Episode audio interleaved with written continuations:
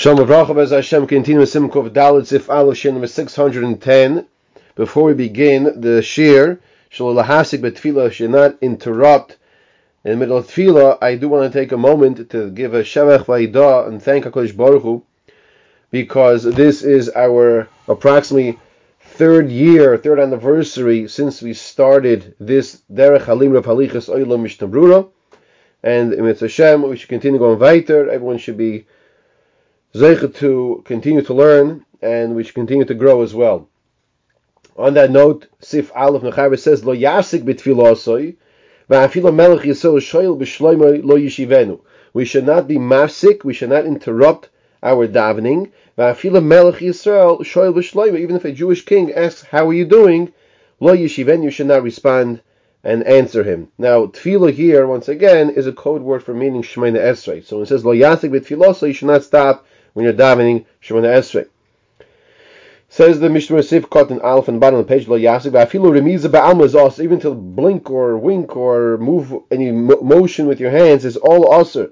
Im loy latina kabaycha mutuloy l'ramiz loy biyodov k'lei sheyishtoik lo yatridoy mitfilosei. Unless it's a case of a child who's crying and you need to hint to him that uh, maybe you'll tell him like you're like you're you'll take care of it in, in a minute or something like this that he'll quiet him down and he will not disturb your tefillah. So there is a question to be asked because we did learn that it is also to bring little children to shul. So maybe we're talking about a case where a person is davening in his house and the child is, is crying and you have to calm him down. Or another possibility is a person did something wrong and he did bring the child to shul.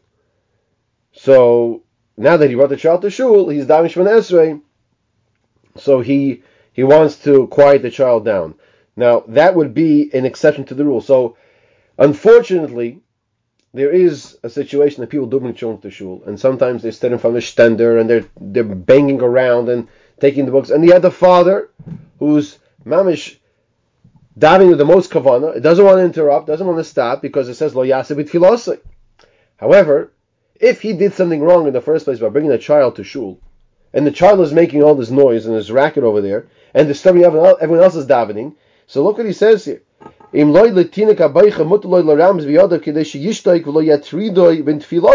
That shouldn't disturb him, which is a most probably, if you can medayik in the words of the Mishnah, it's saying it's him, meaning that it's it's in his house, not that he brought him to shul. But if a person did bring a child to shul and he's disturbing the people in the shul, the father should be mirames to the child to be quiet and not to disturb everyone else's davening. And if this doesn't help to miramis to the child, distance yourself from the child and don't and don't speak with him. Once again, that's a connotation. It's more of its its private situation between you and the child in your house. Listen to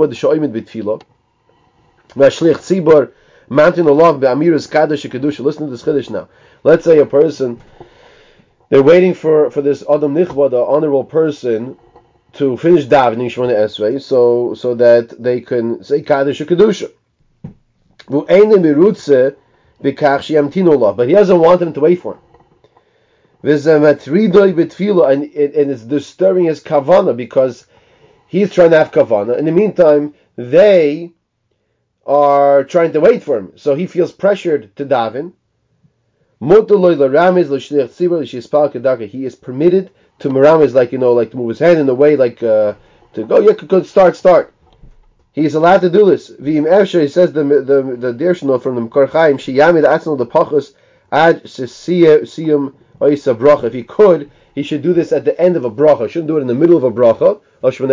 He should try to do this at the end of a bracha to meramis to them that they can start and they don't have to wait for, which is a massive chiddush because normally we say lo. You, you shouldn't stop if someone asks you how are you doing this and that a melech. But here, in order to enhance your kavanah, all of these halachas, all these simanim are directed on the focus and the goal to enhance a person's kavanah. Sifkat and Beis, lo yasik vit filasa. You shouldn't stop during your davening. Yishmona Esrei. Even if it's a situation the person is going to lose money, he should not stop his davening. Kosav Chayei Adam, turn the page, Chayei Adam writes, Ha'imid betfilo v'nistabik be'iza din, echis palo. Person's in the middle of and he's not sure, he forgot a halacha about, about uh, Negela, the first Esrei. For example, let's say he forgot to say something in the Davening Shemon Esrei. Is the question is, is he allowed to go and, and open the safer now to find the answer? He is permitted to walk away from where he's davening, go get the safer, and look it up, and and then continue davening. And in the Dir they bring from Chaim Kanievsky Zatzal that after he finishes looking it up,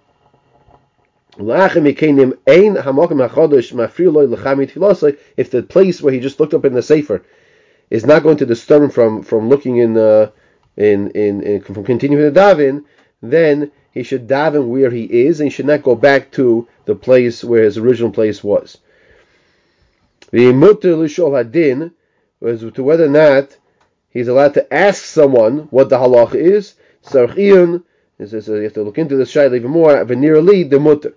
However, the Mishmur himself, himself says that it should be mutter. That if he needs to know a din of, of neged to Shemon Esrei, he's even permitted to ask him because it's neged to Shemon Esrei. It's not called a hesek that he's interrupting Shemon Esrei because it's part of Shemon Esrei. They bring from Rabbi Yashiv here that even if he waited because of this to look up and clarify the din, the amount of time it would have taken to finish Oshman Esrei, he only goes back to that place, the Makom Shapasak, to the place where he stopped. The Mechaber continues and says, Ava Melech Ovid Gelulim, but a Goyish a king. Im Efsherloi Lekatz, if it's possible to shorten the Shemon Esrei, Hani Shema Tchilos HaBrach of his Seifa, Koim Shigia Ilov, if he's able to say the beginning of the bracha and then the bracha before the melech comes to him, yikatzer. He should he should shorten it. Oy im esheloi sheyitem in a derech, or it's possible to go to the side, v'lo yasik b'dibur, not have a conversation, not speak, then he should do this. But if all these these suggestions are not possible, and the melech speaks to him, then yasik, then he should stop, and then respond to the melech. Oy gelulim. V'wadin anos the amos, so too any tough, strong person, misyar shem yagenu, and the person is concerned that this tough fellow might kill him. Chaz shalom. So then, then uh, you interrupt Yishman Esrei and you respond. It's not a gimel chamuris. Oyim evsher devetoiv yoiser. So it says if you could shorten your tefillah. Better to shorten your tefillah than to go away from on the side of the road.